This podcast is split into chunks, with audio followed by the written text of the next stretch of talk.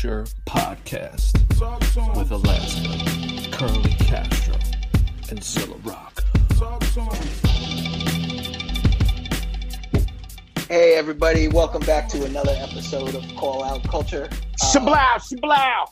I'm here, this is Alaska, I'm here with Curly Castro. Uh, Zilla Rocca is on vacation this week down in Jersey Shore getting his full Guido on. Must um, be nice. So he's you not know, here. He told me he already we, sunburned his stomach. I don't even know. I don't even remember if I've ever got sunburned, but we have a difference in melanin, so he has those things to deal with. I don't. But he already he, re- he reported back saying he's already suffered sunburn. He said it was like overcast. He didn't know the sun was really heating him until later on. He took his shirt off. So That's send amazing. his send his well wishes. Yeah. So, So yeah. we, we have some special guests in the house tonight. We are uh, continuing on our trend of talking about great independent and underground New York M Cs. Uh, we have a very special guest in the house tonight, the crew known as We Be Foolish. Fellas, why don't you uh, introduce yourselves? Let everybody know who you are. Yeah, yeah, what's up, what's up? My name is Yesh, a k a. Yeshua the Poet D, old school. I'm chilling here. Introduce yourselves, brothers. What up, man? It's D J Bless. I'm chilling in the house right now with the kids, family man. Now, all right, man. What's up, man? All right. Last but not least, X O in the place, extraordinaire with the flair. You already know it goes. Woo! Like Rick, let's go. So, so before we get started, why don't y'all tell us a little bit about what each of you do in the in the group slash collective, and then we'll start digging into the history a little bit. All right, start, Bless. You you tell them what you do in the crew. Right now, yeah, still making beats. Uh, we haven't got together often because of family, you know, uh, moving away. We're not together as we used to be, but we're starting to get back together. We're starting to work on music again, so we're going to have some new stuff coming out soon. My name is um, Ken Boogaloo, um, uh, the M C of the group. Me and Yesh, like um, two M Cs. Did you hear him? Yeah. Yeah. Cool. And I and I M C, that's what I do. All right. I do, that's how I spit. I, I rhyme. I'm X O extraordinaire. I'm a producer and musician, and I make beats for the group and also give a lot of insight and influence into things I actually am not physically hands-on with. Well, cool. And I'm Yesh. I'm Yesh, and I uh, I mostly do the emceeing with with uh, me and Ken is the one-two punch, and then uh, you know I also try to bring some beats to the table to complement what D J Bless is doing, and hopefully you know I try to take a more I guess uh, like more traditional uh, production or producer approach where we always, you know, I'm trying to get everybody to give their input and we come together and make like the best product. It doesn't matter who did what, like that's not really like, you know, we're just trying to make the best thing. So our ideas, we try to bring them all to the table and, and choose the best of it. And then we all agree and then we get the best thing. So whenever I show up, I'm trying to not just show up with a rhyme, I'm trying to show up with whatever, a beat, or scratch or whatever it is, and then we try to figure out what sounds best. You know, everybody puts their input and we come up with the best. That's why the crew is like, it's really more based on the fact that we're all like friends for a very long time and we, we can easily, you know, we don't we don't have the same pressures of a lot of groups that are just together, like let's say just to make music. Like sometimes we just get together just to, you know, enjoy each other's company and be friends and that. And then once in a while, you know, we, we put all, you know, we put our minds together to make something special. That's, that, that's how I, how I see Yeah, it. I think everything is in-house, you know what I'm saying? I think everything we did was like in-house between, you know, all the production was between the crew. Really not too much outside production, but I mean, it works out like that. You know, everybody got kind of input in the music.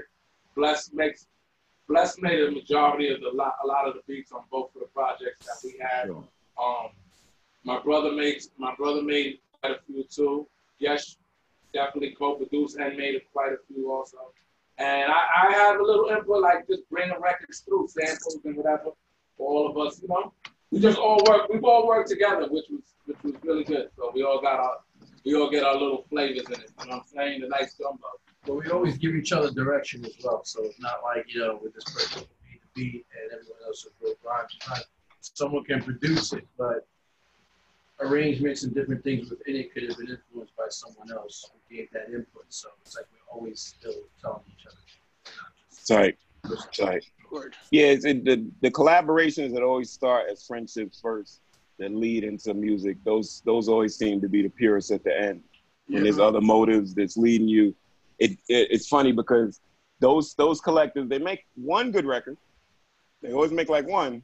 Mm-hmm. That second one don't come around, you know, the, the the further collaborations don't come around because it's, you know, it's pretty robotic when you put it together, like, you know, both trying to go in a different direction. It's never easy with friends too, because, you know, we could get Indeed. We could get But there's a brutal honesty. You could be honest. But we really like, I really get along with other people. You know what I'm saying? Like, Indeed. yeah, it's not it's not always easy because you got, sometimes you want to do your own dodo shit, you know what I mean? Yeah. And that's how people feel, and that's what other people have done, like, I have done Dolo songs. Yesh has done Dolo songs. You know mm-hmm. what I mean? Um, Bless has worked with other artists. My brother worked with other artists. So we all just, we all ventured off on some group shit. You know what I mean? Mm-hmm. That's cool too. You know what I mean? Yeah. yeah. I, I found one of the cool things about, as I'm getting older, about having like those lifelong friends that I've worked with, making music now becomes an excuse to hang out. So like yeah, we had, yeah. you know, we got family, we got other requirements. It's like, oh, now we got to go to the studio and then oh, like, you know, the kids, hang out for two hours and then finally record a song. Studio is still the one adult excuse that nobody questions. Just like yep. when you when you're at work or something's up with my kids, all right, just go ahead, go ahead. No, no details needed. But same thing you tell your lady, yo, I got I gotta go to the studio. I can't give you an, an hour. I can't give you an approximation. I don't know what I'm doing when I get there. But yeah, I'm yeah, yeah, yeah. You know what I'm saying? Yeah. Well, I, use oh, yeah. on, I use that shit on Plenty Girls, yo. Just to get them get away, yo. My man's want to make music. You know how much I love my music. yeah, there it is. There it is. Oh, you know, you know my music is. Number, it, you know, if we got a list, you know what's number one. You, I told you that at the beginning. Music comes first. Oh, that's a great excuse. Music comes first.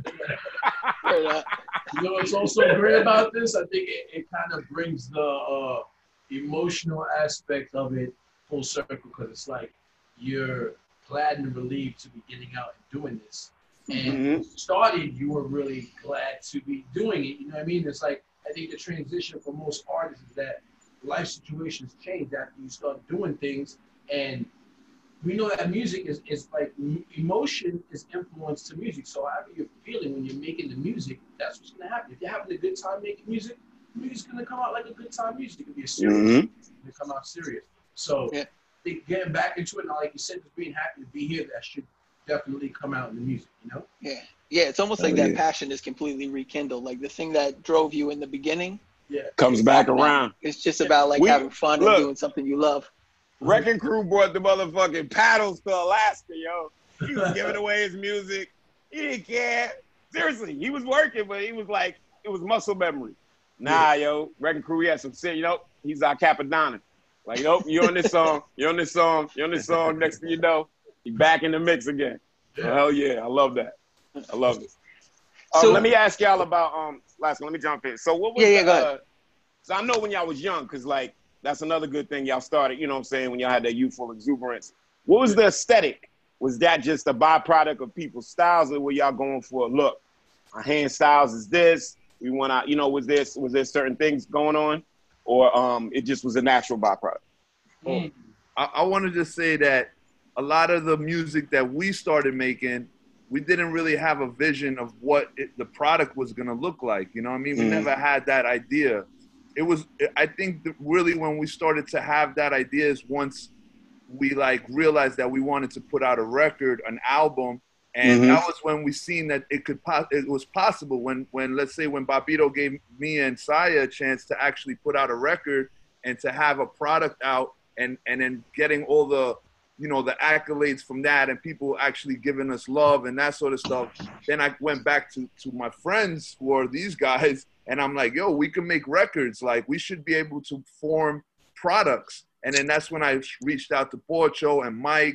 And we like, yo, we should make a label because I think we can do the same thing that Bobbito just did. You know what I'm saying? Yeah.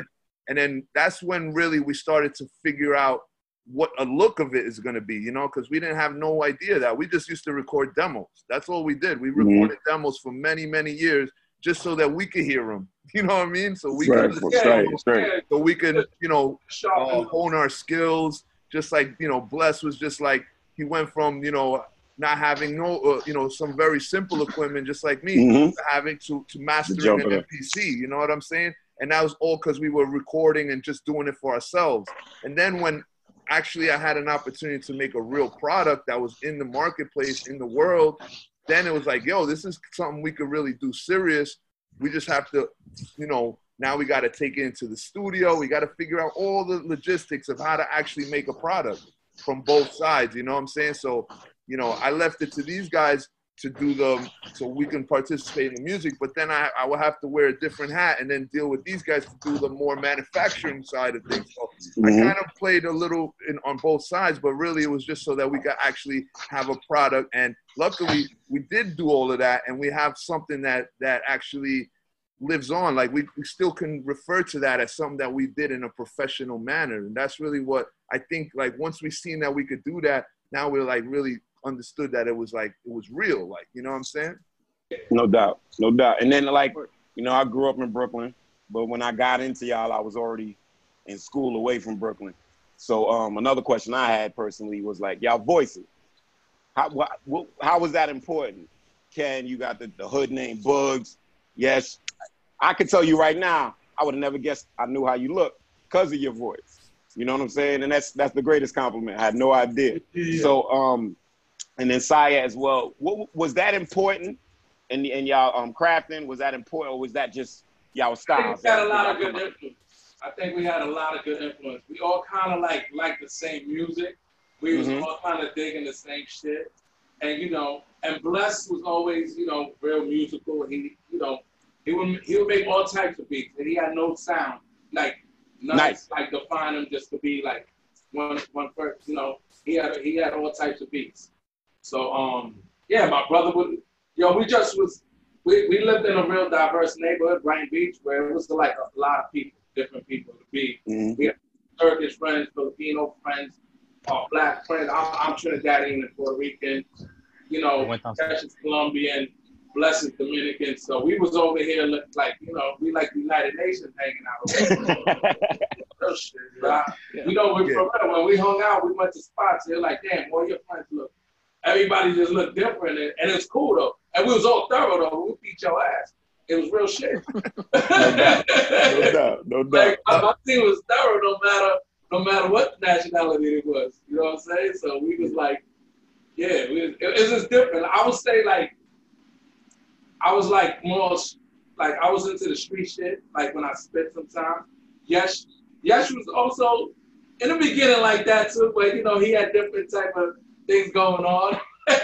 Yeah, so, I think, I think really like what happens at the beginning is, you know, when you first start rhyming, you know, you're learning from the people that you are influenced from, the greats, indeed. Whatever, you know what I'm saying? So those people have the most influence, and then so you kind of take on their, you know, like some of those traits, like the way yeah. they deliver shit or their voice, the, you know, the inflections in their voice, the, the cadences, whatever. And then eventually what's going to happen is as you study so a lot more people and a lot of different styles, then you start to slowly create your own, and your voice comes out, your real voice comes out, you know? So like in my early record, like my first record, my voice is very high, much more high pitched. For instance, I was a lot younger. I was like more, uh, you know, a lot more energy, but I feel like I eventually really fell into my, you know, my real like delivery. Right, you know yep. So that's the yeah. natural progression of like artists. You're gonna eventually form your own style from all the influences, and then you pick the, you know, like anything else, you like any other craft, you know, you're gonna you're gonna learn from so many, and then you're gonna, you know, I I would say like I I I give it a, a to to compare it to some maybe like a boxer that. Is, is uh, you know, he studies tapes of so many different boxers and takes mm-hmm. the best of each. And then he just, he becomes a, a monster himself because of the, the study, the work ethic, whatever, you know? Like, for me, I would say between me and Kenny, Kenny was, like, to him it came more natural, where it was, like, more flow, more, like, it's part of, you know what I mean? And me, maybe I had to work a little more to get to the same, like, flow level, like, to mm-hmm. be able to flow like that. And then mine is a little more technical maybe, you know, because I spent a lot of time, you know, forming it on a page as opposed to being naturally coming out of me. But eventually we meet somewhere in the middle, you know what I'm saying? And then because, yeah, yeah. because exactly. we have the, the, you know, we have the, the, the influences around us um, like all the hip hop music, now the beats sound like that. I thought we influenced each other a lot too. You know what I mean? And that's nice. What it was also. Nice. We influenced each other. I mean, the whole team, from Bless to my brother, everybody, we all influenced each other in some way. So I think that's why, like, you know, we, we make we make some good music out there. We, we Hell yeah! So, so yeah. sure enough. Go ahead, Alaska. So, so yes, you, you. Oh, sorry. Go ahead. No, no, it's, it's, go, Alaska. Go. Yes, you you had mentioned a couple names earlier, like Porcho and Mike. People who aren't here. So maybe if you could give us like a rundown yeah. of the historical members of the crew throughout times, sort yeah. of, you know, like people that were important to the development of the crew and stuff like that. Well, initially, like I said, we was already a crew. We was already putting together demos, and, and it was a lot of us, like a lot of, a lot of our friends. And so the people that would come by and just be rapping when they, cause they're there, you know what I'm saying? So mm-hmm. it'd be like, you know, be all our friends in the in Bless's house mostly, right? And Bless will make the beat. He'll we'll all kind of show up at different times, and everybody. Forty ounces out of weed. So, so the people that were there, you know, it's like a, a lot of people. You know, we talking about, you know, we got our friend Bird was there. You know, like, I mean, if you really want to take it, Daichai was there. Go like say some names because it's like so many. You know, what I'm saying? We got everybody to rap. You know, everybody started rapping. You know, yeah. Jayhan. Oh, oh Jayhan. Wow, sure. Jayhan. Forgot Jayhan about Jayhan. was around for all of that. and and Jayhan. then what what when I when when you know Mike was there. Wait, wait, well, let me add, let me interject. Jayhan from Jersey? No, no, it's Jayhan from I mean, he's from Brighton, but he's he's in the Philippines now. He used to, you know, he, I know Jayhan used to roll with the um with the with the all-nighters and the outsiders in Jersey. That's okay. What I'm just making sure. He had some funny, yeah, real, yeah, like one really funny song. So I didn't know if it was the same guy. What's so, the song? Oh man, it's um, it's some sex stuff. It's like some smut peddlers before that, but he was real slick with it. And he's like, like a, Jayhan um, to me. He was like a um, a big. I could, I, I don't want to be getting wrong, but he was like maybe East Asian, like a big. That's him, like yeah, that's, that's, that's, that's, that's, that's Jayhan. Yeah. Turkish, but yo, Jayhan was nasty and nice, though. That is my telling on him, yo. He went on tour with my mans. That's the first time they found this chick they picked up. There was, there was, yeah, he was cool with everybody. He was down yeah, with locomotive action. Jayhan, yes, salute to that yeah, man. That was but he was like down with a million crews. Yeah, yo, he was down like, with a lot of crews. He was down with Zeph at one time. He was down with everybody. That's dope. That's fucking dope, yo. Yeah, McLeod, yeah. all them cats out in Jersey. Uh, man, right Steve Brown, McLeod. So he was, so he was around, yeah. and then like like I was saying, Porcho and Mike. Me, us three, like they had the barbershop. They opened the barbershop. Mike Swift and Porcho, Blazing Cuts in Brighton. So, you know, they were already like entrepreneurs. You know what I mean? They were they were already trying to like do things. So I I'm like, yo, I'm gonna I'm gonna rock with them. They're all we're all crew, and we're like we're gonna figure out how to do a label and base it out of this barbershop. You know what I'm saying? So that's when we came up with Headbop. We went through all the things, tried to you know form a corporation and do all this stuff that we really didn't know how to do. But we were just like, we have this little chump change that we got. You put the same, I'll put the same, and we'll figure out a way to put out records. And luckily, because I was I was able to do the thing with Bob with Bobbito, like I could walk to Fat Beats and talk to them and be like, yo, I got a record. Nice. You know, otherwise, I can't. You know what I mean? Like I had that nice. opportunity to go and then at least open these doors or see if they wanted to do it. So at first, nobody wanted to do it because they don't know. They, we never did business, so. At first, we were like, yo, we got to manufacture our own product. And that's why we did the first single. And that's um the, the Tiger Book single. And that, that's that's our first We Be Foolish record. Mm-hmm. And then the B-side to that is Time Will Tell. And then um we just manufactured ourselves. So we had to learn, uh, you know, the whole process of creating vinyl. You know what I'm saying? And then mm. once we record, once we did it, we we we I remember making stickers and then manually putting the sticker on the record nice. five thousand times. You know what I'm saying? Nice. Hit him. Tell him. We would, tell the listeners. They then we would take know. it. Yeah. Then we would. If then I didn't we know Tiger Woods was going to be such a lame, Tiger Woods was going to be such a lame, I wouldn't call the Tiger Woods. Yeah, yeah, yeah. I going to wait until the, to the resurrection.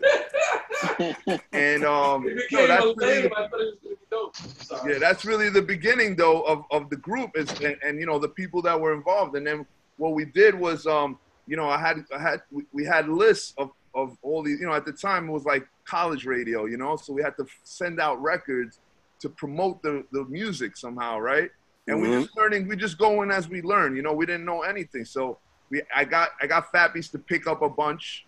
Luckily they sold, and then they ordered more. And then we, you know, we had something there. Then the next one, they're like, we're willing to do a P and D deal. So now they're pressing it. And that's when we were like, you know what, let's spend our money to get better artwork. So then as the records went on, they looked better. You know what I'm saying? So now they have nice. covers, and, you know, like, we figured out how to move along, and really all to, you know, all the culmination to get to the, to the album.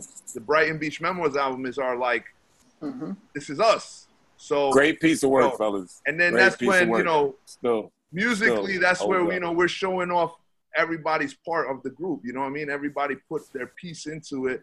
And then, you know, I think, I think like just the fact that we were able to record it at such a high level, go to the studio, have it mastered, have it on this beautiful, uh, you know, thing, and then, and then have it out.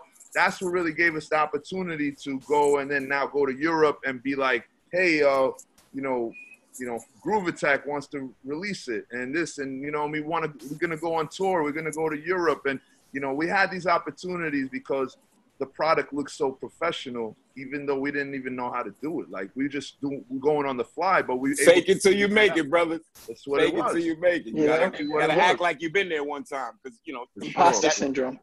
You know, so, this is your experience, so you gotta act like you've been there. And, and yeah. um, you're proud. No, that's a great piece of work. I dive heavy into yeah. it today. Thank you. Really brother. great piece of work. Alaska talks about it a lot. D J Bless is the man that really put it together. Yeah. You know what I mean? Studio sessions, everything. Yo, but, hey, say something, brother. You chilling? What up, man? Yeah, I'm chilling. Just listening. Just laying back, man. But tell me how you say. put the album together, bro, because you kind of like, we, you did all the sequencing and all. You did so much. Oh, well, let's um, let's let's let's hit a break, and then we can come right back in and talk about right. Brighton yeah. Beach Memoirs joint, and um, right. Bless do that. All right, and Bless and Bless will kick that off. All right.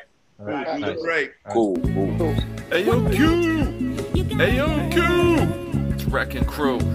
Raheem's Lament, the new project from me, myself, Zilla Rocca, Curly Castro, Prem Rock, Small Professor. Available exclusively on Bandcamp via wrecking crew dot bandcamp dot com. We got all your favorite Wrecking Crew affiliates, homies on there. People you already know, I don't need to list them off. Go grab that joint right now. And then you could also grab the official first ever piece of Wrecking Crew merch designed by Quandary himself. You can get the five panel hat, or you can get the black snapback. Joints are shipping now. Alright, Raheem's Lament, all types of wild shit on there. We got Arm and Hammer on there. We got Willie Green on there. We got Jason Griff on there. We got Quandary Messiah Music. We got New Career Crooks for me and Small Pro. Blue Edwards, the new group. Curly Castro and Small Pro. We got exclusive Prem Rock joints on there. Yo, it's crazy. Check it out right now. Raheem's Lament. Peace. All right, so we're back, ladies and gentlemen, and we're about to, to talk to Bless about how he put the album together. So why don't you enlighten us, my friend? Yeah, most of the stuff we, we did in the crib. I had a, a Roland V S eight eighty. There it is. Do, to Classic. do the vocals, because we had to save money in studio time. So we did all the vocals, all the punch-ins at home, because no, we nice.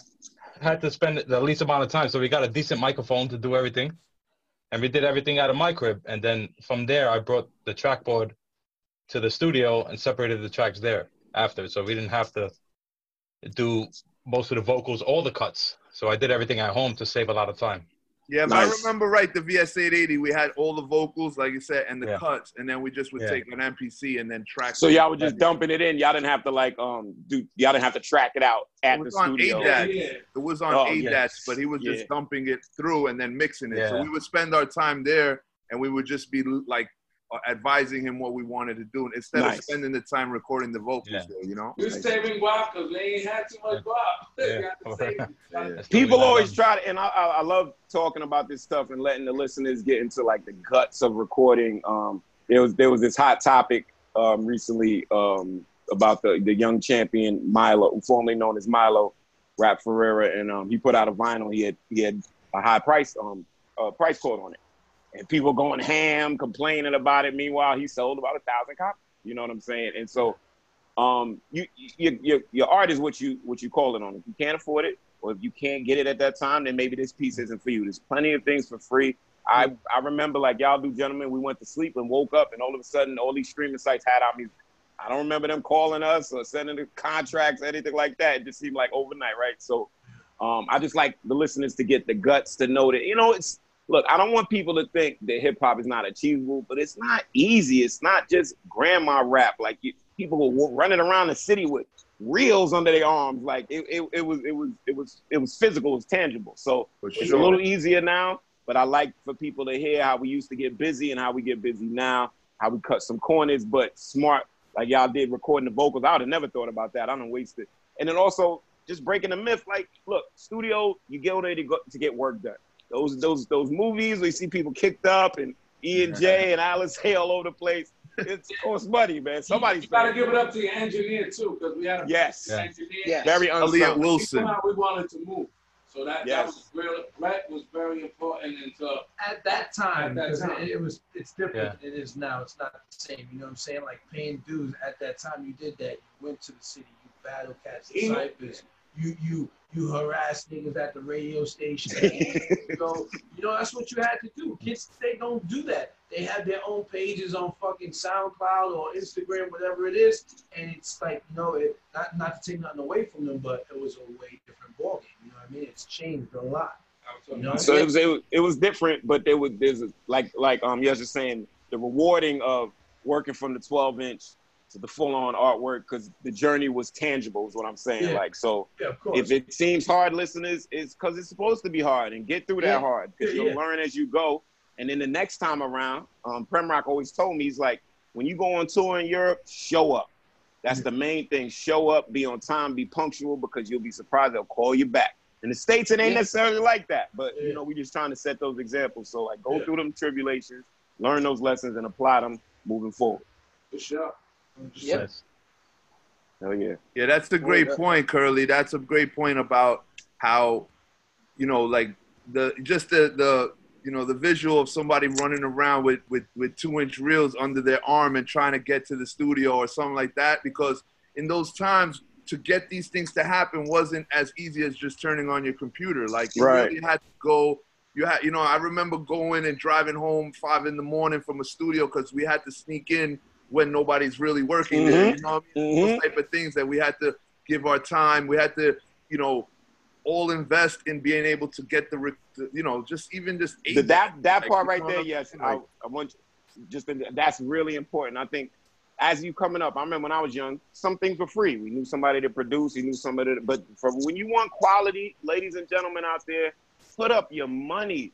That's the yeah. real put up or shut up, because it's not just about taking that risk. It's not a roulette wheel. You'll get what you pay for. If you pay four hundred dollars for somebody to do your artwork, it'll be better than your cousin. They'll just give me fifty. I can do it real quick. That's just what it is. And I just want people to invest in themselves because it'll pay it back. And I think people understand the business of music. No, it is not an immediate investment. But that thing can sell for a couple of years. You can get a royalty check for twenty, thirty friggin' years. So yeah. just... invest in yourself. That's what I always want our listeners to do, because it is important. And, and that goes along with anything you do. Invest in yourself. Yeah. Pay yourself first. Wow. Word up. You know, so, um, you, you get bad, you get bad mixes sometimes. You know, no. people play with like, whatever engineers, and then your mix come back and like, yo, why my song sound like shit? Because you spent fifty dollars on the mix down. yeah. On the deal, I'll mix five of your songs, eighty bucks right now in the, in the D Ms. Yeah. But that was one of the things that always stood out to me about you guys versus the rest of like the sort of like independent New York underground dudes. Like your shit sounded professional. Like everybody sounded yeah. good. They could rap and they could make music, but there was like a polish to your sound. Like it came out of like real studios. It sounded like, you know, it could stand toe to toe with like a Biggie album sonically. Indeed. You know what I mean? Like, it totally wasn't agree. Dusty. It, was, it wasn't, like, yeah, muffled mixes. Oh, right. yeah. Thank you. But, no, that was imp that's important. You know what I'm saying? Most definitely, because people do those tests. You know what I'm saying? Oh, you're not, you don't sound like the stuff on the radio. I remember when I was coming up, Alaska, my main thrive, and even looking at y'all with Def Jux was like, oh, my stuff sounds like this, but it's it's almost like that. It's this, this little yeah, you thing. Put it against, you put it yes, that, that, that gleam. This is before yo, I was yo, yo, yo, mastered. Yo. I wasn't even getting stuff mastered. I was just knob twiddling back then. Me and my man was just mixing. And I just remember, like, I'm I'm so close. What, what are they doing?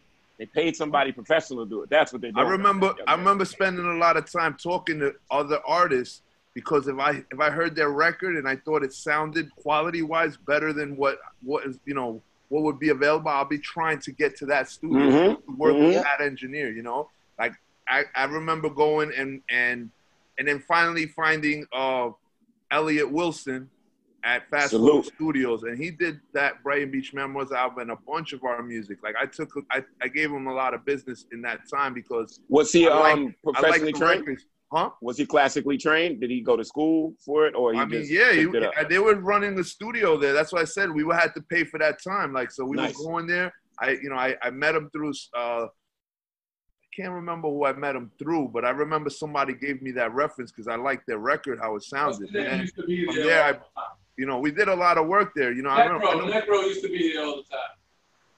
I remember Necro. I remember he used to do the um, Bill Bill and Necro. Yeah, a couple different, a, a couple different artists. I mean, I don't know his catalog, and I, I haven't spoken to him in many years. But obviously, if you look at the records, it has his credits on it. You know what I'm saying? So, you know, I, I felt like he was doing some really like. Like what you're talking about, that polish, and then the next step, the mastering, you know what I mean? Mm. Go to a real mastering place and pay the money, you know what I'm saying? Like, fuck it, you gotta make it, if you want it to sound, you know, think about these these these these these uh, groups that are, you know, they're major label groups and they have these people that are geniuses at their access, right? They're willing to pay, the label's yeah. willing to pay this, this, this great, mm-hmm. so you gotta, you can't go pay that guy. You're not going to go, you know what I'm saying, to get the guy who mastered the, the Outkast album.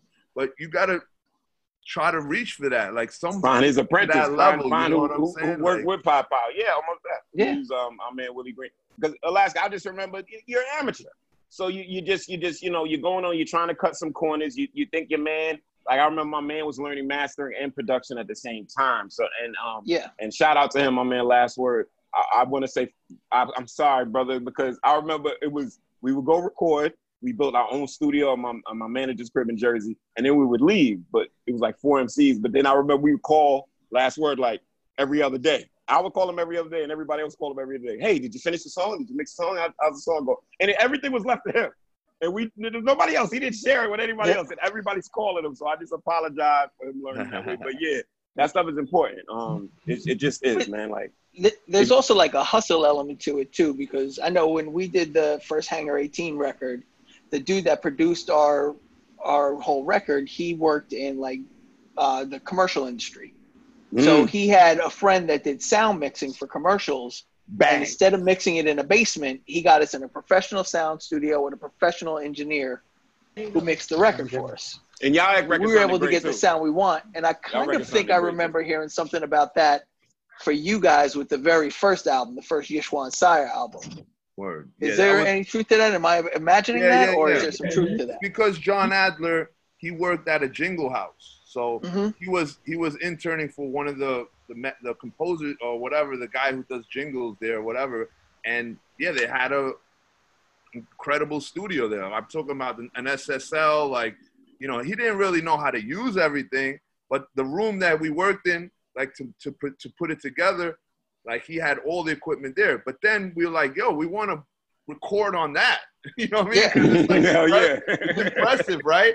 But he's talking about two inch reels and fucking, you know, yeah, yeah. Uh, the S S L is a five hundred thousand dollars yeah. machine, like, you know what I mean, yeah. at the time. So we're like, yo, we want to record on that. Who do we have to bring into the session that knows how to run that thing, you know? Yeah, nice. That's what into a session. I'm like, we made it, nigga. Yeah, yeah. We did it. Like, yo, look what we're recording at, you know? We were just recording in the basement. The song. I felt like I made it.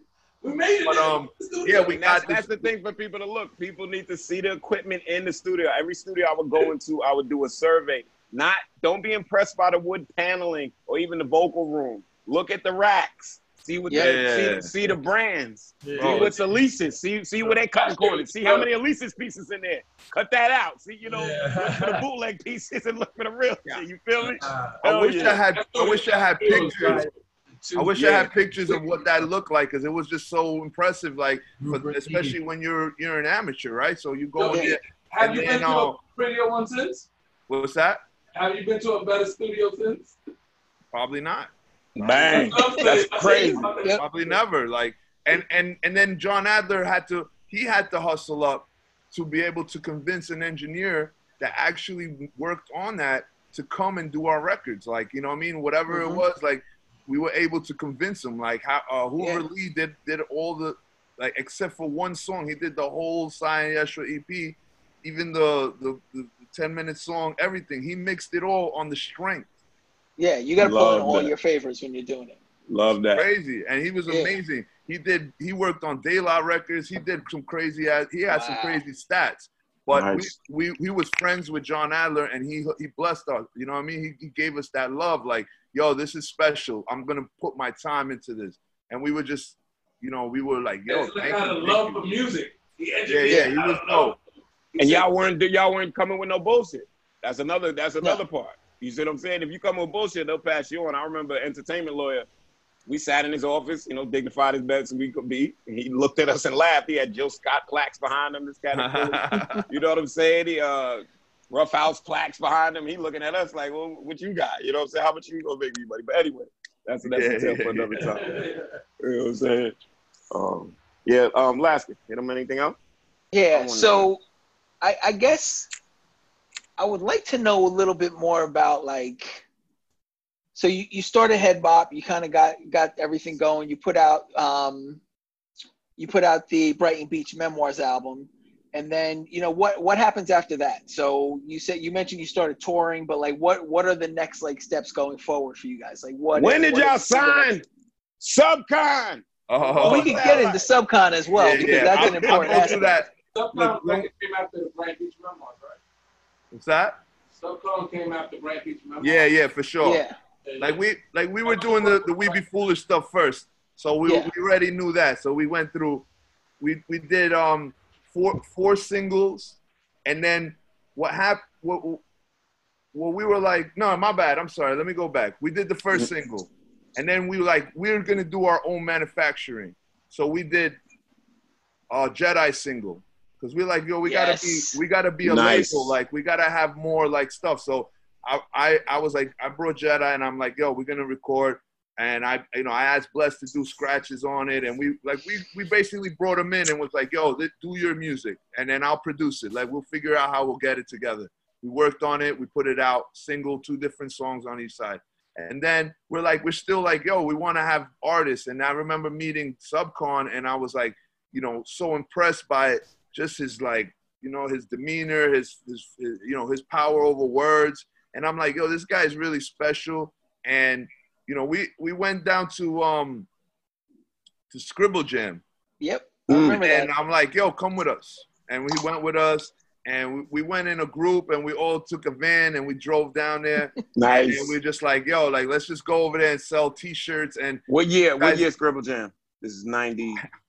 Yo, I'm bad with the years. No doubt. No doubt. Yeah, I know. I know Adam's family was in there. Like, yeah, no, because I remember you guys. We were on the street, and you guys pulled up, and Despot was like, "Yo, what's up?" Yeah, Despot was with us. So we're like, "Yo, uh, we're going over there."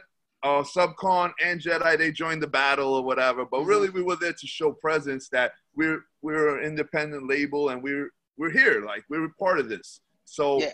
so we did those those two records, and then like I said, uh, like my bad. When when after that. That's when I kind of was talking more with Subcon, and I'm like, "What do you? What is your like vision? What do you want to do?" And he's mm-hmm. like, "Yo, I'd like to have a record also, and this." So I'm like, "Yo, you know, I talked to these guys because they didn't really have a relationship with, with with him, you know, more like it was me and him, like." And mm-hmm. then I talked to these guys, and I'm like, "Yo, I think we really should put out his records before we continue with the We Be Foolish records because we were, we already had plans to do the second single, third single, the album, you know what I mean?" Like, but I'm like, we should put out this other record just so, to show that we're a label that has more artists. And then, is this the um, D J Eli doing, did a lot of his production, right? Am I? Yeah, yeah. They yeah. at the time though they weren't making, they weren't recording together yet. Okay, like, okay. Just check. This is like prior to that. So he had records that he had with his with his group that was called Sight Beyond uh, Sight Light. Beyond Light. And Sight Beyond so Light. I remember he had one song, and it was produced by his man from that group, right? Gotcha. And then I was like, "Yo, I'll do the other one. Come to my house, and we'll figure it out. What you want to hear, like, and I'll make it tailor made to you, like what you want." And then I'm, you know, I remember working with him for hours and really just, you know, because it wasn't like me, like, "Yo, these are my beats, pick one," you know? It was like, "Yo, what do you envision?" He's like, "I want it to be sound like this. and we went through records and we found the samples and we went, you know, like we really nice, yes, like, nice. Like, yo, I like that, and I'm like, all right, let me try to hook this up. I have this one idea. Let's put this. And then once we came up with that was the Zeitgeist record, right? And then he had the other, the, the other drop. Alaska, drop that. Whoever mixing that Zeitgeist drops right now. Yo, the flow is type sick. Toxic to some at Mach six speeds. Into your eardrums in plain English till you bleed.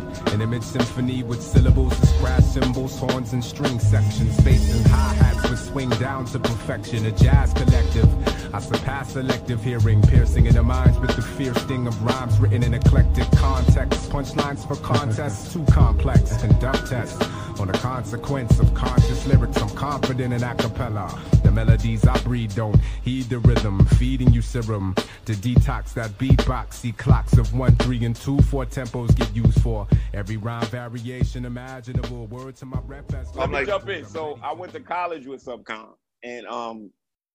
I didn't even, you know, I'm like, if y'all know what it is, like the M C molecules are just starting to burst in me. So I'm not really, you know what I'm saying? I'm not out there yet. I'm looking from the side. I also went to college with the, the, the boy Caution and um, Brody Boy Ace and all of them.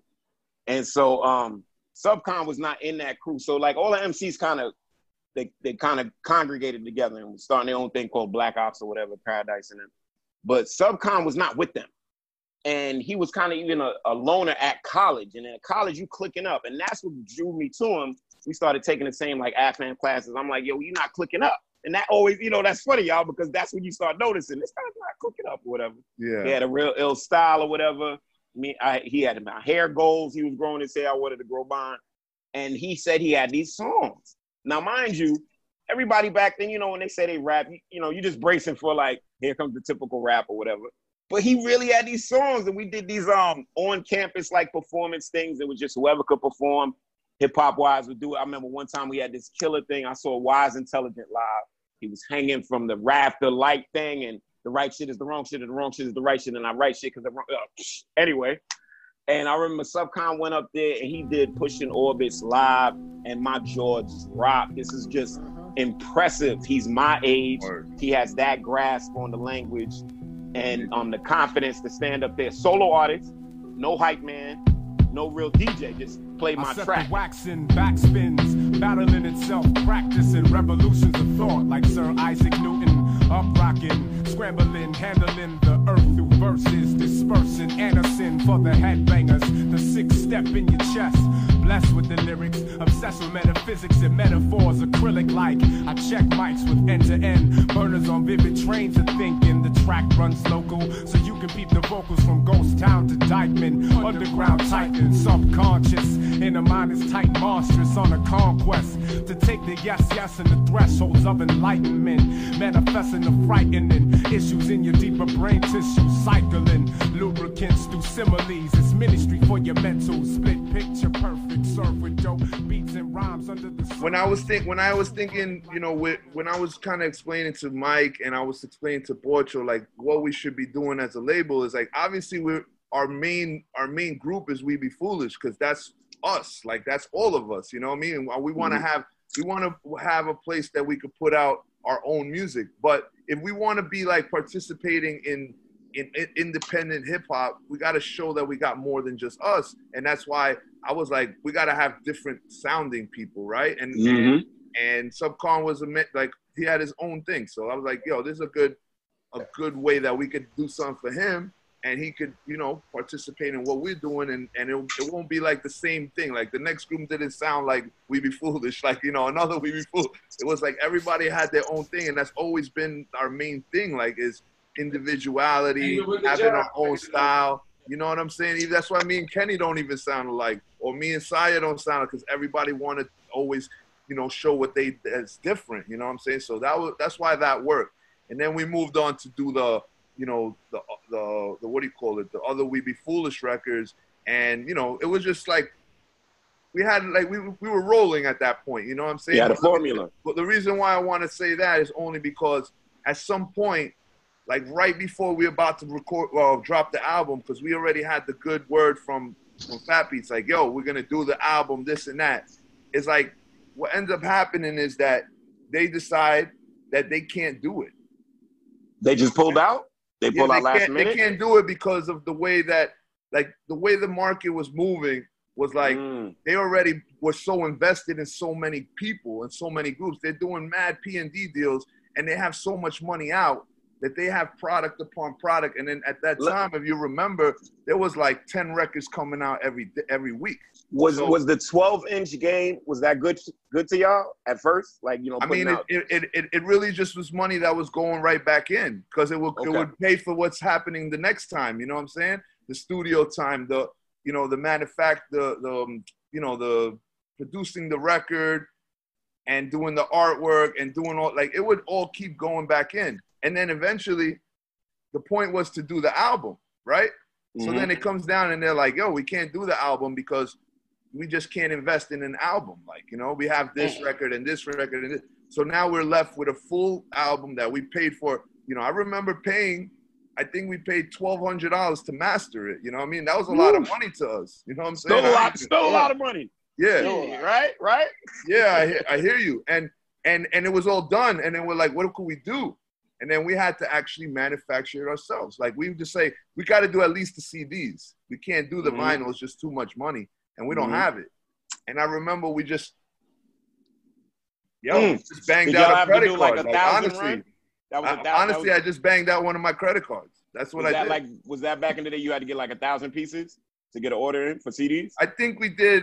If, if I remember right, I think we did it initially, yeah, either a thousand, five hundred, or a thousand. You're right, yeah. And, and I remember back then, it was you the just spot, had a garage full of C Ds. In Queens, right, right over the bridge. Like, I don't know what that, forgot what that that place was called, but we manufactured it there. We had to, you know, give them the art or whatever they manufactured, it. And then mm-hmm. now Fat Beats wants to, you know, we we needed them, they needed us, but we needed. Okay. Okay. We're like, yo, if I manufacture, you're gonna take five hundred copies? Yes. Boom. All right. five hundred. Yeah. Then now right. I'm, I'm contacting other. Uh, you know, those uh, one-stop kind of distributors. Yo, can you take two hundred? Can you take one hundred? Can you? It was like a, did, a was there a European market for y'all back then? Was there any overseas? A little was that, I think that was our best market. I mean, yeah, that's where it, it really was. It, but really, it was like like he said. At one time, right when we want to put out this record, it's like everybody got a fucking group. Everybody's rapping. Mm. It's so, so overpopulated. I think that's why like L B had that population control song. At that and ah, was, it was really, ah. it was, it was really wild. It was like, I was like, damn. I think I was like, everybody rapping, and, and you know, some nigga just started yesterday, and I ain't knocking nobody. I, do what you gotta do. But we like, we working hard for this shit for years, and yeah. like, you know, somebody just coming out the woodwork. But I mean, whatever, man. You gotta do what you gotta do. But yeah, then it got, it got saturated, so... and then, and you know, things. Things get left not listened to. Some people, there's people that have made great music, man. I'd be like, yo, let's try this hard, but they would tell me, yo, Ken, like nobody, it, it didn't do nothing. You know what I'm saying? Yeah. Like that's why I can't complain. Like uh, at least we was able to get love from, from, from the yeah. music we did. And some people yeah. did great music and didn't get the love because the shit. They get lost in the shuffle. Yeah, they get lost in the shuffle, man. G Dep, G Dep, Child of the Ghetto. I think about that, like. Oh, that's a great album. A yeah, great. But like, you know what I'm saying? But it came out probably on a day with like twelve other records. Yeah, yeah, but he, he's over there, he's over there where everybody's dancing and shiny, and he ain't that type of dude. Right, right. So Black Rob album dropped it. It's good, it's a good album. I mean, I think Yesh, Yesh really likes that album. What's up, Bless? What you doing, bro? Yeah, I'm good, man. I can just listen. There's some shit I didn't even know that Yesh was mentioning, and some shit I didn't even know that he did. Max and I, you time, I know you did that. Yeah, every time, you know, there's different parts of the story, I guess, like, yeah. you know, everybody has their own version, how they remember right. it and whatever. But all I right. can say is that, you know, a lot of these, like, the interactions with the distributors, that was, I was doing, me and Porcho was doing that mostly, you know what I mean? We would go right. and we would go to the offices and, you know, show up there and be like, yo, we want to talk to the guy. Like, what's up? We already made an agreement kind of, you know?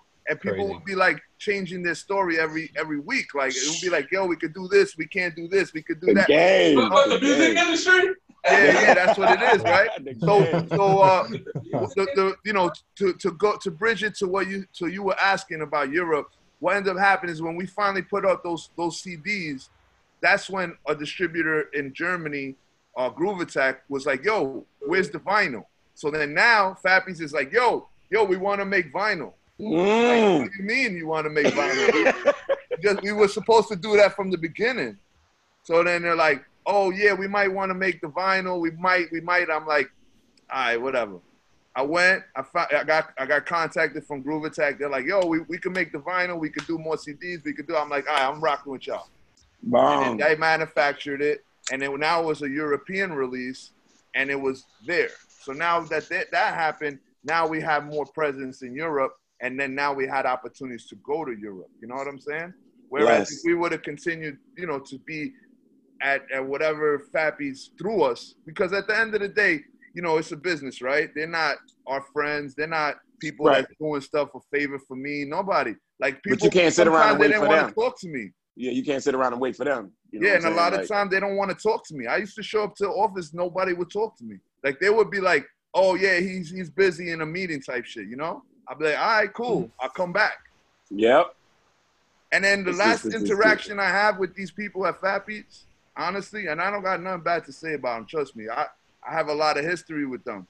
But the last interaction was like, yo, yeah, we're about to, uh, we're going to be burning all the records that we have in, in stock. If you want, you can come pick them up. Whoa. I'm like, cool, no problem. I'll be there in, five, in, in an hour. And I went there with it with Mike Swift in his in his car, and we opened the trunk and just loaded it up with all our titles. They really had. were out back burning people, burning. Um, they had to. They didn't. They couldn't yeah. afford to stay in business to to have no. the, the a warehouse. They couldn't afford yeah. to keep all that oh. stuff anymore. Just the, because the they housing. had to change their business model as the industry was no longer there. Like the, the you know the the Dude. digital digital Wasn't music there, yeah. came along, and they don't. Like their business was like going yeah. down. Jay Zone talked about the same thing happening, I think, with Caroline with his records. They just were like, we all had he was on the road. They're like, we're gonna destroy your records. That happened to us too. Where they're like, we're gonna destroy it. I was like, oh well, man, they printed up a lot and it only sold like six hundred. So I'm not to tell you, get rid of them. But yeah, um, you know, and that's you know, like those are things that we made, and we're like, you know what, we're not gonna let them. Like we're not gonna let that go to waste. We're gonna just get them. And then yeah. now it was a, a, you know, that was the next game is where are we storing all of this, right? Because like at the time I didn't, I couldn't even keep an apartment, like you know what I'm saying. I always ended up on my mom's couch again. So I gotta be like figure out where these are gonna live for a while till we figure out what's happening. And that was kind of the whole game, like. And then moving forward, we had an opportunity to record a second album, and that was I, you know, that was just Bless and and Kenny. And they, you know, they they spearheaded that. Like I, I just, I had so much shit going on and so much different things that I'm like, yo, we're gonna do a second album, which which is recorded. It, it's a it's a completed project. I could only help in the process of recording it. You know what I'm saying? Yeah, and yeah. yeah. Like he, he, he was you was on a you was on a nice amount of joy, but I think that's even with the first album too. You was still doing your thing, so you would be like, yo, folks, handle that. Because at the end of the day, like. We Be Foolish is something like kind of like when we wanted to name the group, I, I named the group. We Be Foolish. I, sure. This is how I want to spell it. This is how it would be. You know what I mean? And we already had that even when he did his music with Sire. So yeah. it was like, it was never no like all films, like it was all team. You know what I'm well, saying? I remember when, when like, I met you dudes in like ninety-three or ninety-four, you were We Be Foolish. Back then right. you were repping We Be Foolish. Yeah. Who, um, Who came up with the typeface, like how you wrote Yeshua and Saya and how We Be Foolish, how it looked with the, um, you, and like Ken said, how he spelled it, but who came up with like that typeface? Oh, type that, that was, that was Yesh with the, um, the logo. You know, that yeah, was, yeah, I, that, uh, the logo of the We Be Foolish stuff I did, but the, the Saya and Yeshua stuff, like I said, that has to do with, with Saya, John Adler. We also had, like, they were good friends with this, uh, this writer named uh, Nuke. And, um, you know, another person, mm-hmm. he did the stickers for us. And then we came up, I remember us having, like, I remember having this, um, this history book with, like, these, these beautiful pictures of these Aboriginal, um, like, dudes, like, in it, you know what I mean? Like, a whole bunch of different showing, like, you know, uh, you know, just showing different faces. And I remember mm-hmm. this one picture just reminded me of, of Patrick Ewing. So when we looked at, when I showed it to them, they're like, yo, this shit does look like Patrick Ewing. That is one of my favorite covers. And it looks like dope. Favorite covers of y'all, yo. And then we're like, yo, that's Patrick. Mix yeah, yeah. So we're like, yo, we'll put it because, you know, we can represent New York, but it's like some different, you know what I'm saying? Like, yeah, it was wild. And then that's how we rocked with that one. And then somebody, and then Luke wrote up the, just like threw up the thing right in the corner, like, you know what I'm saying? And that nice. was that record. But as we moved on, like we, you know, when we first started, we had, you know, we didn't have a logo and all that. And I'm like, yo, I think, you know, me thinking like, yo, this is how you do business. You got to have a logo. Yeah, I, yo, I look, yo, I'm telling y'all, we paid, we paid three graphic designers over my time. I don't even have one now to make this logo. I remember it was a big thing. They they would give you these big test sheets with the different colors and four design choices. Yo, logos is serious because like, look, it's going on your business card. It's yeah. going on your post-it. It's going on eight by eight and a half by eleven. This this they was like, this is your lifeblood. You need to have yeah, this logo. Yeah, yeah, yeah. Like this, say everything. It's gonna live picture, forever. It needs to say everything. And then what they would say, hieroglyphics has one. P E has one, you know what I'm saying? Like, you need something like that. Yo, that's a, it's it's the Hawaiian punch font. Because I remember you saying, yo, this is the this is the a, a Hawaiian punch. The way they had that font. Oh, oh yeah, Hawaiian punch. Oh, yeah, yeah. Look at what you call it, just the Hawaiian punch font. I, re yeah. I remember where, like, I I got a I got a copy of this program that's called Corel Draw, and then in that I was able to manipulate it to that somehow. Wow. That was uh, that's what sometimes it that worked out for some reason. It worked uh, out. The best answer, no, it looks great. I, I that sticks in my mind how the E's are and the lowercase. That that's that's that yeah, was that was that's in the crew. They're both A's, so it really makes really you got deep. If I want to get mathematical, you know, and drop okay. the you got, you know what I'm saying? Let me tell you about what we does. Man. We be foolish, yeah. and and actually, me and E used to. Read a lot of books from like Doctor York and like five percenters and shit. Okay. Real craziness. We was like, we was we was on everything, yo. We was. Into I remember, I remember them problem books. I remember them pamphlets. Look, look, they used to, the conspiracy theories was good because them pamphlets was real small. That shit's still working right now. Leviathan six six six. Yeah, oh, yeah, Leviathan, the six six six, what the devil, what they were real quick. You could flick through them. Yeah. You was on the corner telling somebody off. Yeah, you don't know nothing because. Hell yeah, hell yeah. Crazy. Yo, hey, what's up, Bless? What you doing, brother? Oh, man, you can. What's the update? What's the update? Yo, Last, you want to hit another break? And then, yeah, I was um, just gonna suggest that. I was gonna say, why don't we why don't we take a quick break, and then I, I want to kind of find out a little bit more about like what your touring life was like. You know, you you mentioned you built the following in Europe, and I'm pretty sure you guys did some tours in Europe too, right? Yeah. yeah and right, then we, we can maybe talk a little bit about like Bragging Rights, um, if you guys want to talk about that as well. Yeah, that that was that yeah. was a great time, man. Yeah, yeah, it was a good ass time.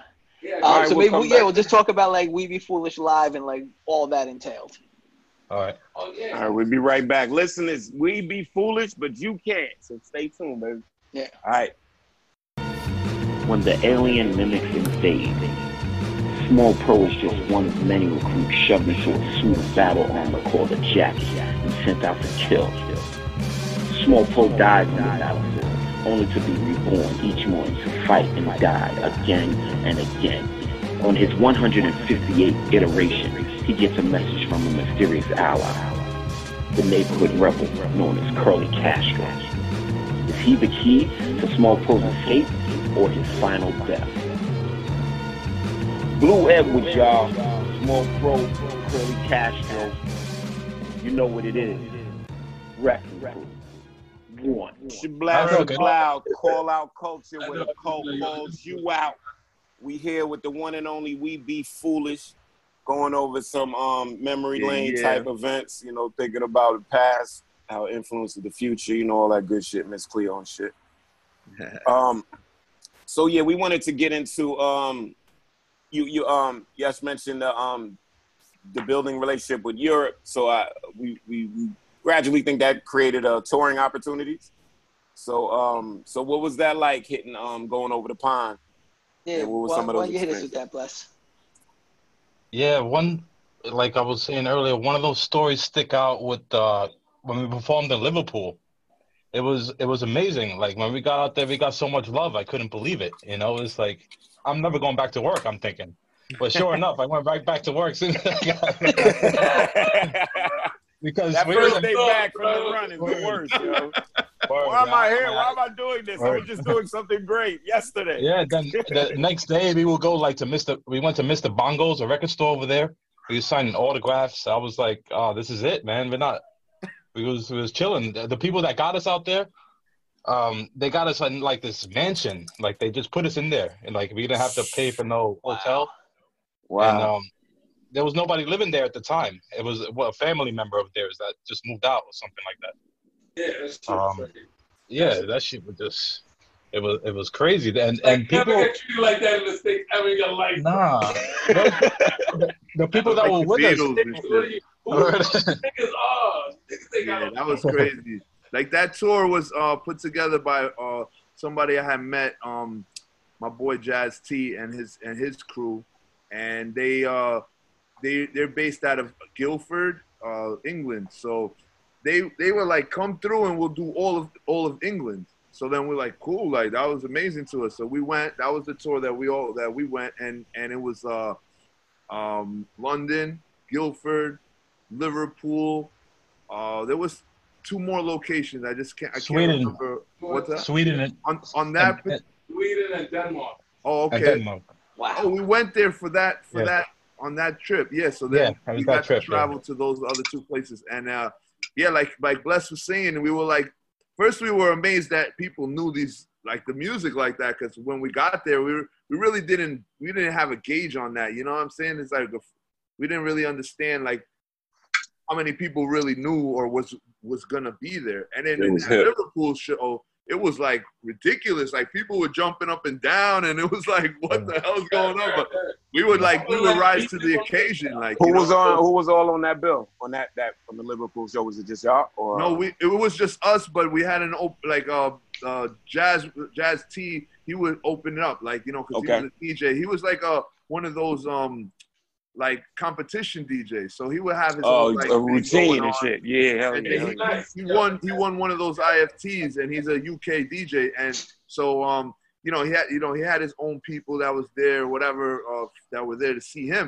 But then, you know, it was just it was ridiculous. Like we've performed in some crazy, crazy spots. And uh what I want to say was that, you know, like whenever you see that other people are there to see you, like you really take it really serious, you know. You really, really try to rise to the occasion, and and just to to, to give you a gauge of that, we really we were rehearsed to the point where D J uh, Bless was doing the live, the cuts live of everything. Like we were doing nice. everything as if we were performing it, you know what I mean? And when they seen that, they were like, "Oh, these guys are at that level, you know. They're not just playing a C D, you know, and and rocking. They're like, you know what I mean? They're here, like mm-hmm. they're doing a full show.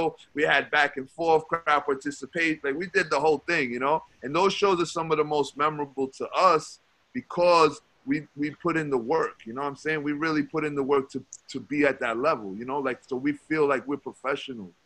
That's how that's how we like we we approached it, you know. Oh yeah. And, that, and, and Bless, they had you with the nice setup inside that big house. Remember? They had you with the D J oh, yeah. setup, the guy. Oh yeah, they set up everything, man. Yeah, man. It was amazing. That shows y'all, man. Yeah. Um, Uncle Tom, cousin Tom, right? Cousin Tom.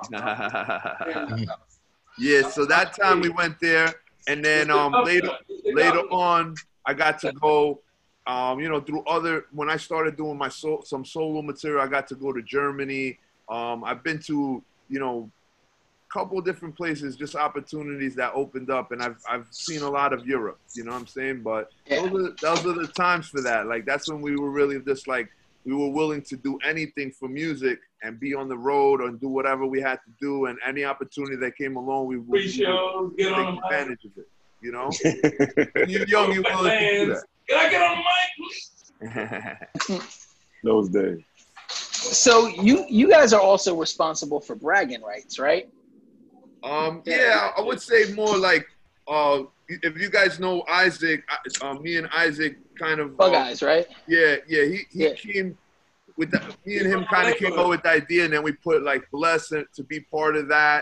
Uh, D P one, you know what I'm saying? And we like, yo, like we need we need the people that are around us that can can fit these roles, you know. And Bless was at the time obviously doing beats and DJing, so it was easy for us to incorporate these people. And you know, we, we had the idea of doing uh, you know, like a competition, because there was really nothing mm-hmm. like it at the time. There was no real competition. Like, uh, you know, everybody competed in their own way, whatever, but it wasn't like, hey, this is a tournament and we're going to have mm-hmm. a winner. And you know what I mean? And that really didn't exist. And I would say like those, those things are the real early stages of what now probably would be considered battle rap. You know what I'm saying? Like, I understand there was a, a there was in the eighties, that type of ba uh, rap battles. Mm, see me on the rap street. Battles, you know what I mean? Yeah. And right. like these other things throughout the, you know, where people battled on record or on stage in those settings. But there was a large gap when that didn't happen at all. You know what I mean? There would just be beefs and people would battle in their own like records and that. But, you know, we kind of was like, yo, we don't want it to be people going at each other necessarily. We wanted to have some competition in a tournament form, or else people ain't going to participate. Because if you tell people, yo, you can battle in this guy, and you, you're willing to be in it, and they'll be like, nah, I'm good, you know? And but if you tell and people... It was, and it was peaceful, too, because I think it was at the New Eureka. It started getting rowdy when it went to wetlands. It's like, yeah, you know, yeah. It, it, changed. Started, it started turning to the, the original U R L. Yeah. Alaska, you have some experiences at Bragging Rights? Were you? I was. I only performed once, and um, I was really like pissed when I got off because I, I battled Pac F M, and he got me with a line that was like, "They call him Alaska. He looks like Nebraska." And I was like, oh, "That's the one that took me out." I was like, "Damn." That was one good memorable line. That's all it took. Yeah. Yeah. Oh. So, I lost. I lost the battle by somebody saying, calling me uh, um, a fake ass Bob Marley or something, and everybody said, "Hey!" Oh, I, I recently located some footage that's on YouTube, and somebody, I don't know who uploaded it. I'm not sure. I, I just wrote to them like, "Yo, this is dope," whatever, but.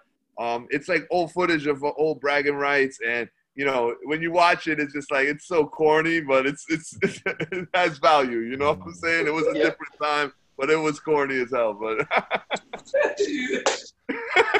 yeah, I mean, no, what's sure corny was like those lines didn't have it all. Like those yeah, I remember the win. setups back in the day. The setups were like so obvious, you know what I'm saying? And yeah. then like your, your punchline would be like, and you look like an orange. Oh, you know, whatever. You know what I'm saying? Now, I was going after people and their girl. And, and, yeah, yeah, yeah. Kenny was in it. He was going at people. You was ruthless, Kenny? You used, you used to go ruthless at them? I don't care. I'm going with everybody. Like, yo, you over there with your moms and that? This and everybody. Yo, and actually... Actually, oh, wait, wait, wait. Refresh the listeners. This is actually the time of um true freestyle. People are actually coming off sure. coming off the heads during yeah. battles. Oh, oh wait, on beat? On during yeah, on yeah, beat. Yeah, beat. beat. Okay. So yeah, we're not like we're not classicist listeners, but nah, but nah, there was a time nah. where battling was coming off the head and um on beats. And um the beats would give you some type of fuel. Sometimes the D J will give you yeah. a, a horrible beat. So you had to have some skill to get through that or whatever, because yeah, yeah, D J right. would try to trip you up. Time. It was and it was, if it was your man's D J, he would trip you up, play you some bulls. Oh, yeah, I had D J Bless. Sky's the Limit or something like that. They would they were sneaking Sky's the Limit or some Biggie instrumentals. I remember a D J trying to catch you like that. Yeah, there's a classic footage, too, of um, um, because it, it would be set up with four M Cs, right? So it was yep. Cam Boogaloo, right? It was Subcon. It was... P H and one ah, more person. Who was the last person? Steve H. Walls, I think. I don't know who the last wow. person. Kenny Kenny was just that going was at it. everybody. Like he was like just going at him. And Austin. Who was it? Steve Austin, maybe? Nah. I don't I don't know, but it's on YouTube though. You can check it. I'm pretty sure it's still there. I'm, I'm going to look at it right it now. And, oh, yeah. and, and Boogs is going at everybody, yo. That's funny. Yeah, but it's all love, though. You know me, I was always It was hilarious. I, I, love everybody. I mean, me and Steve Ray Walls one time got into it, but I love that dude, too, man. I, I wish him the best. I, one, yeah. one of the, my favorite things about, like, going to Bragging Rights and going to your shows in particular, like the, the We Be Foolish shows, was that they were always fun, right? Like, so, so the, the guiding principle to me seemed to be to have fun. Whereas, like, so much of the other shit was just, like, real hip-hop, serious. dead serious, like, angry. And it's just like, God damn. Yeah, yeah, you're right. Time, there was house music in my neighborhood. And yeah. Tom Terry is a, a popular D J in house music. And he's from my neighborhood. So he used to give Bless's brother, Mambo, all these all these, you know what I'm saying, records and everything, original house songs, like, yo, crazy shit. So we're always into partying and dancing and chilling, having a good time. So, I mean, that's what it, it comes with. The, we, we, we want good energy music, you know, not everything got to be so serious. But once in a while, you got to hit it with some serious shit because, you know, yeah. we, love, we love music like that, too. You know what I'm saying? But yeah. And I, I want to... The tribe feeling. You know, we we love gangsta. We grew up on all the B D P. You know, a little mm-hmm. education, but, little, you know, the beats still got to be dope, though. You know? And that's what I want to salute. Got to be hard. That's yeah. why I'm glad Bless is on the, on the, on the call and the show.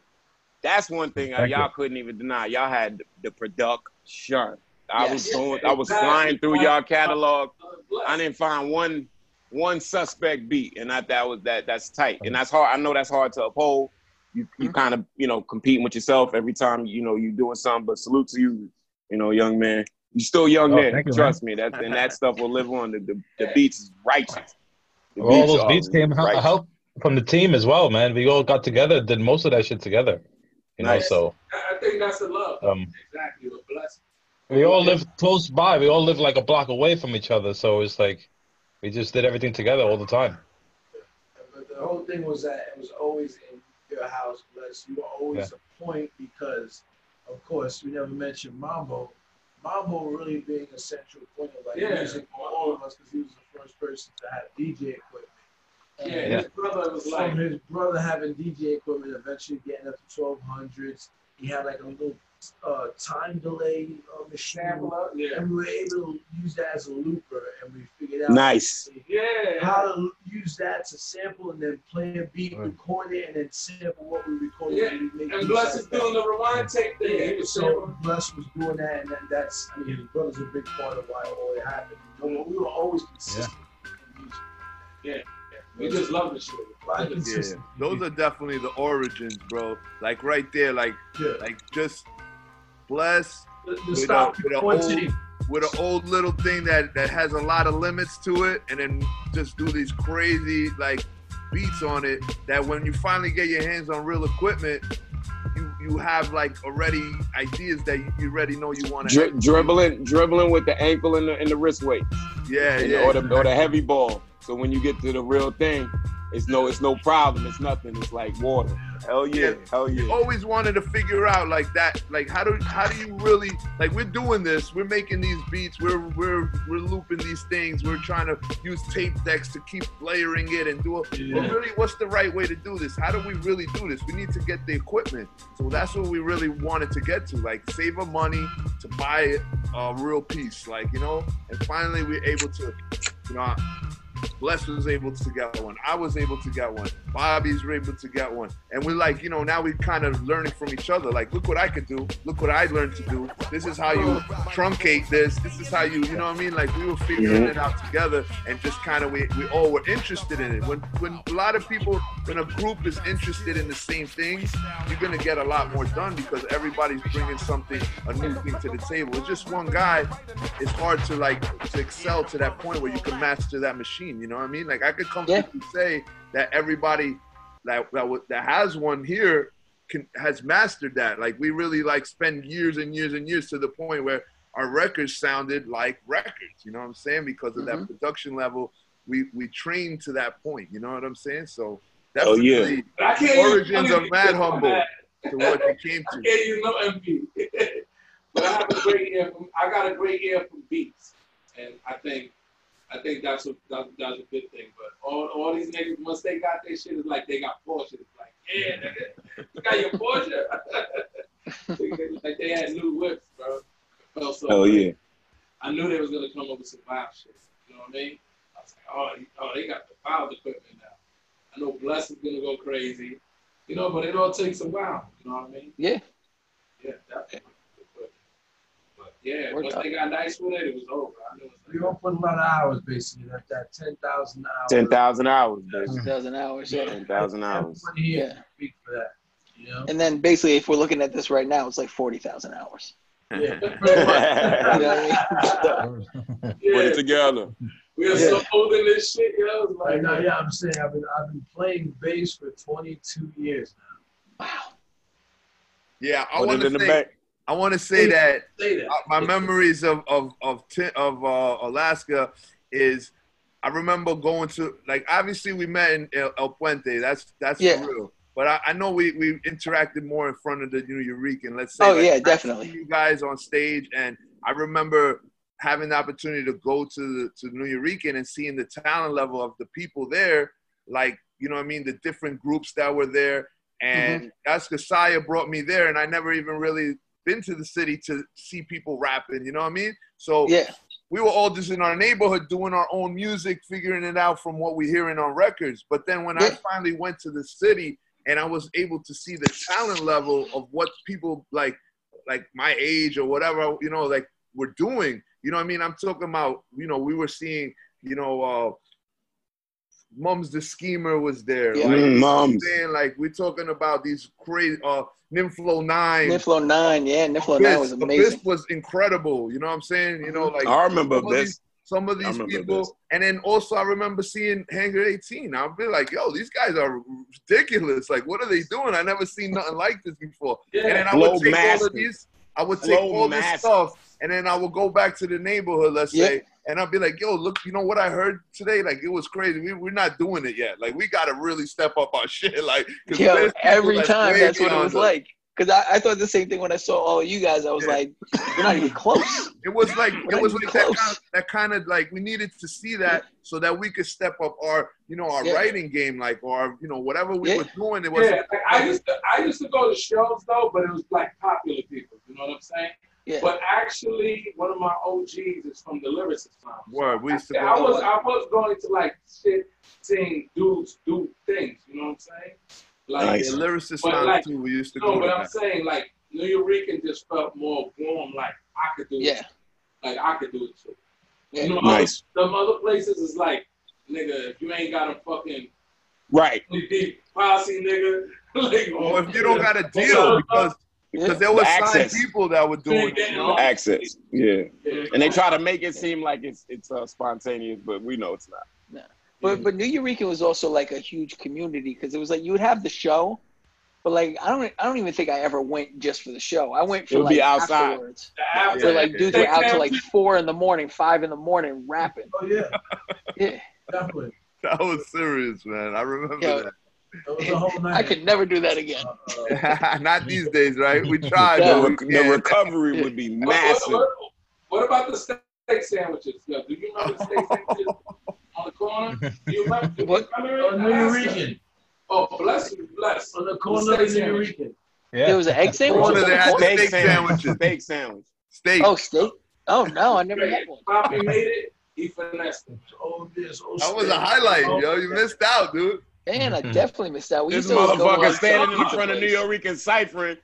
Yo, y'all down the corner getting steak yo, sandwich. I, I've been to I've been to Philly. The Philly cheese steak sandwich is good, but he's right there with us, neck to neck with his shit.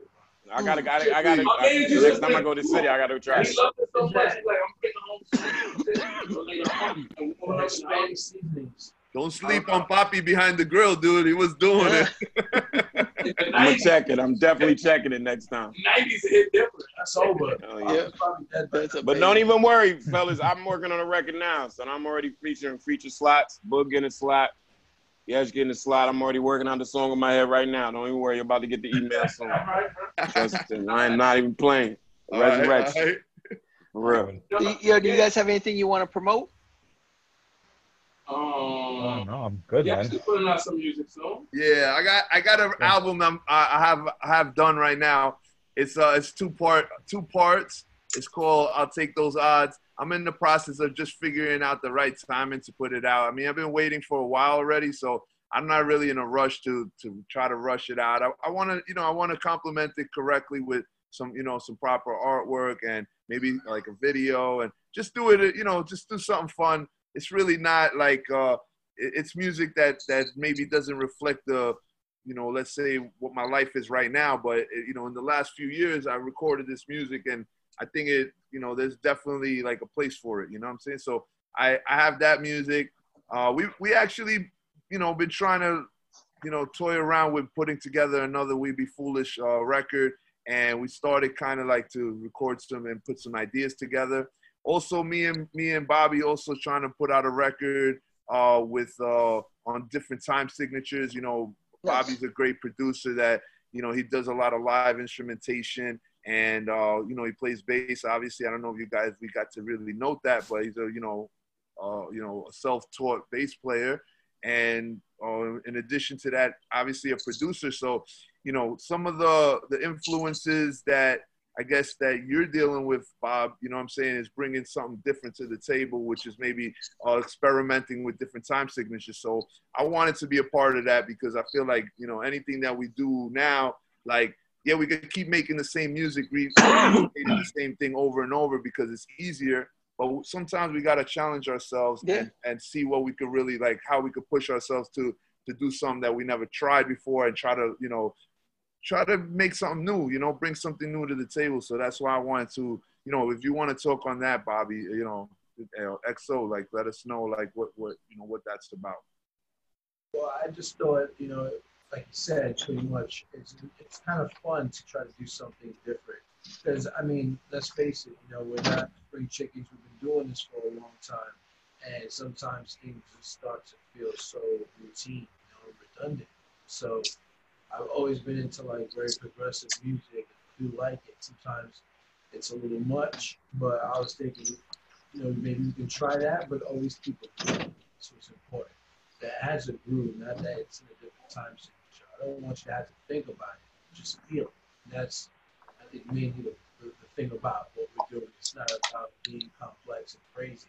It's about having a feel and something that someone's still about to add to the time signature. Hell yeah, yo. I just yeah. dropped a project with some weird-ass time signatures. Yeah. I ain't know people get it, but people digging it. Blue Edwards, self-promo. Plug, plug, plug. yeah. No, I get yo, it. Bless, bless. Say something. I mean, I guess we're going to make some music soon. You know yeah, man. It's on me. I'm over here trying to make other babies and shit like that. all, all in the cycle. All in the cycle. Definitely joking, bro. I have one child. I think I'm one and done. How many children yeah. you guys got later? That's the way to go, one and done. Yeah, Alaska's part of the one and done club. Yeah, one and done. They still Alaska? Yeah, bro. Oh, Alaska, he, they, they put it in stone, bro, baby. They, they right with it. I'm good. Bless. Yeah, I'm going to retire at some two, point. Two and done? Yeah, I'm done, man. No way. I... Wait. How many seeds you got, bro? Two. Okay. Eleven and six. That's more than enough, man. Yeah. I'm oh, you about to hit? You about to hit the teenager? You about to get the teenager? Yeah, soon. yeah, yeah. Yes, I'm not ready for that. I'm not ready why, for that one. Why don't we underground rappers never so happy about having kids, bro? Come on, guys. Yeah, man. Love my children. I love yeah. Them. Yeah, they're great. yeah. Underground rappers have kids too, yo. Oh, yeah. All right, well, we just want to um thank y'all for um coming on tonight. Um, yeah. Um, I think the listeners are in for a great treat. If they were not informed, they are now. Um, we want to thank everybody in We Be Foolish for appearing on our meager podcast, Call Out Culture, and um.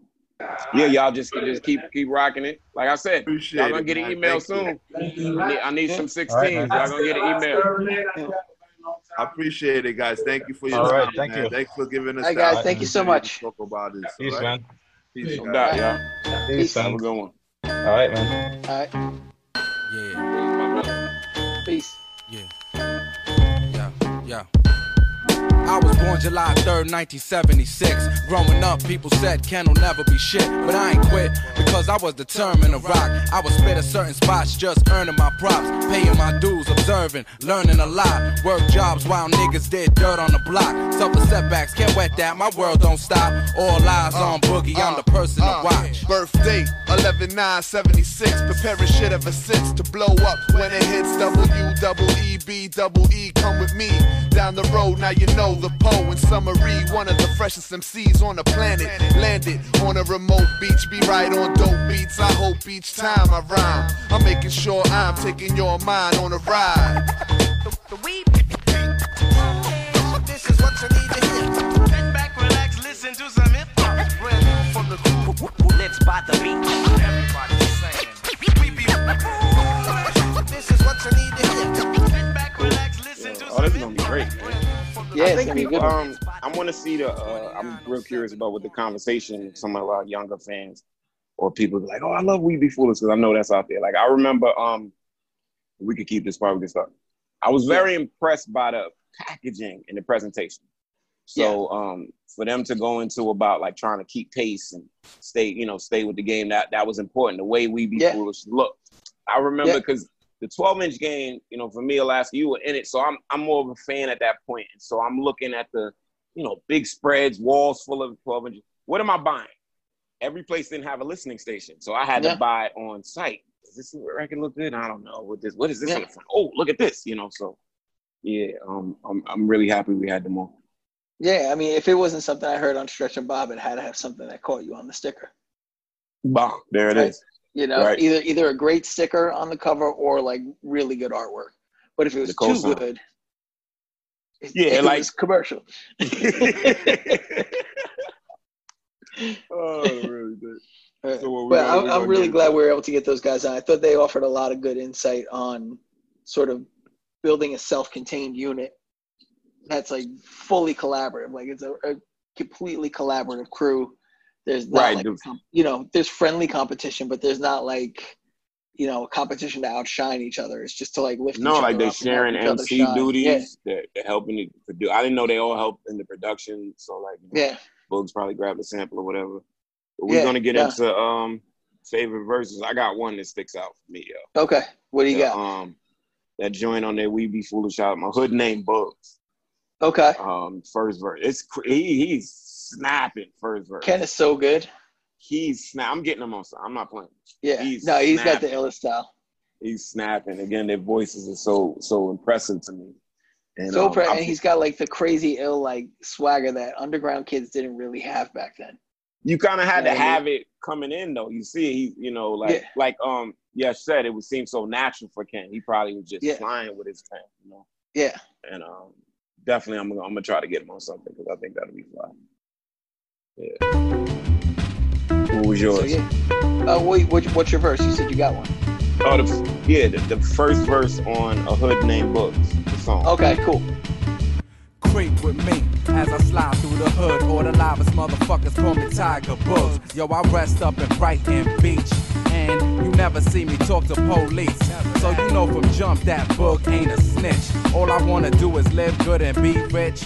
Probably go to Hollywood, do a couple of flicks. Then I'm right back in the hood guzzling licks. All my life I had trouble with chicks. I never wife them, I just buns them and split. Bye-bye. My relationship's a few months, that's it. That's I might settle down when I'm one hundred six. Damn. But for right now, I'ma live life to the fullest. Until that day, God strike me with bullets.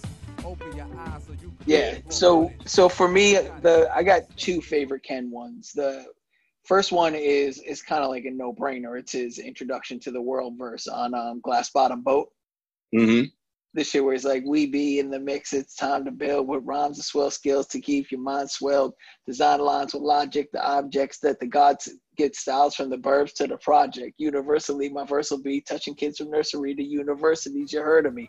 Boogaloo, coming off like burglary. Personally, I murder trees that lead my eyes burgundy, word to me. So peep the baddest in action, apparatus is waxing, definite satisfaction. Heads be faking Jacksons like Janet, or Doc Fox planets like Bam Bada. The man gotta get a sham hotter than an enchilada. No digs, I blow wigs with the flow so big to show kids a demonstration how I'm lacing the nation. Make a power move like Aunt Mason, a racing crowd. With the mics I'm embracing, beat the situation that you're facing. The foolish empire, word, Yeshua Kensaya.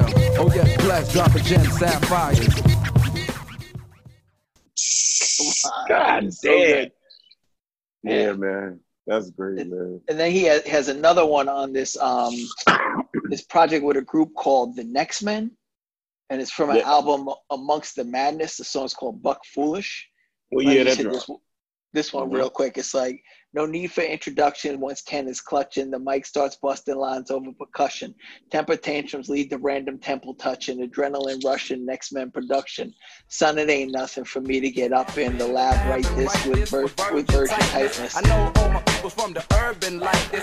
Spike hit birds who got nerves to bite this. My words are priceless and so decisive. I'm point like an ice pick, you can't deny this. I'm one of the livest kids to apply this. Get gone provided, so I decided to grab the mic like dynamite and ignite it. The B K and U K together united. We doing it up, yo, and I'm so excited. Like the point the sisters and I just can't hide it.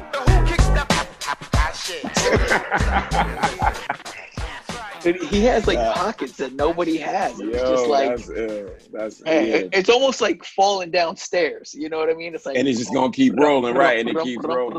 Yeah. And yes, yes, your style was ill too. I my I forgot. I wanted to ask him what was the science on his name, the Poe. Okay, but um, maybe well, another time. Poe D. His his real name is Ed. Okay, so there, that's how that goes. Yeah, so it's you know like the poet Ed. Right. Is it, okay. That's the way I always took it. That's pretty much my understanding. That probably makes sense. Yeah. No, but the beats, they, they, I, I couldn't find one, one, one semi beat amongst. Oh it, yeah, like, no, not at all. Yeah, so that was tight, and I'm glad we got to talk about Subcon. Yeah, so I think it's gonna be tight. Yeah, I think so. Do you want to drop any Yesh verses or? Yeah, I just don't know none. I mean, like the stuff off that E P was real powerful. It's him and his first. Yeah. Um, let me see. I'm trying to think. Uh, yeah. There he is. There he is on Box of Tapes, All City Kings. I don't have it on. Um...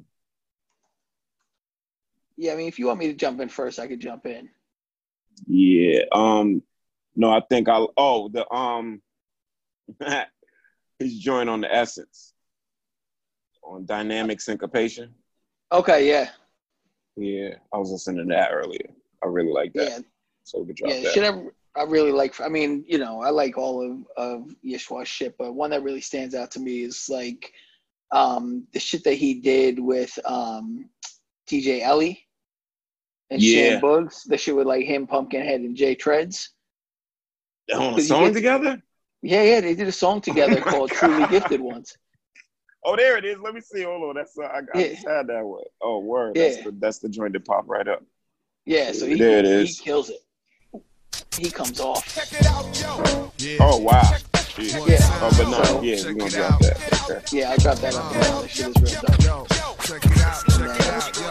Now let's take it from the top. Yeshua the Poe, I'm here to rock. Hit a bop domes, I'm known on your block. From here to Stockholm, I've shown I can rock. So I'm knowing what I drop is prone to get cops. On microphones, I'm blowing up the spot with written rhymes. Rather than going off the top, son, I'm getting mines. By all means nest, I'm not letting time fly or dreams rest. Cause control over words like this only occurs, I guess, once every, well, I don't know, but with the flow to uplift. Worrying about time really doesn't make much sense. All I know, I'm obligated to drop a style you might have waited a little too long for the lip to pour. Rip roaring rhymes, the mind keeps stored. Brought forth to you every time I record. I'll be bored in my crib thinking of ways to amaze. On a page, on a stage, on yeah, a race. I mean, I, I think everybody really does need to, to check these dudes out. Um, you know, the whole crew is dope.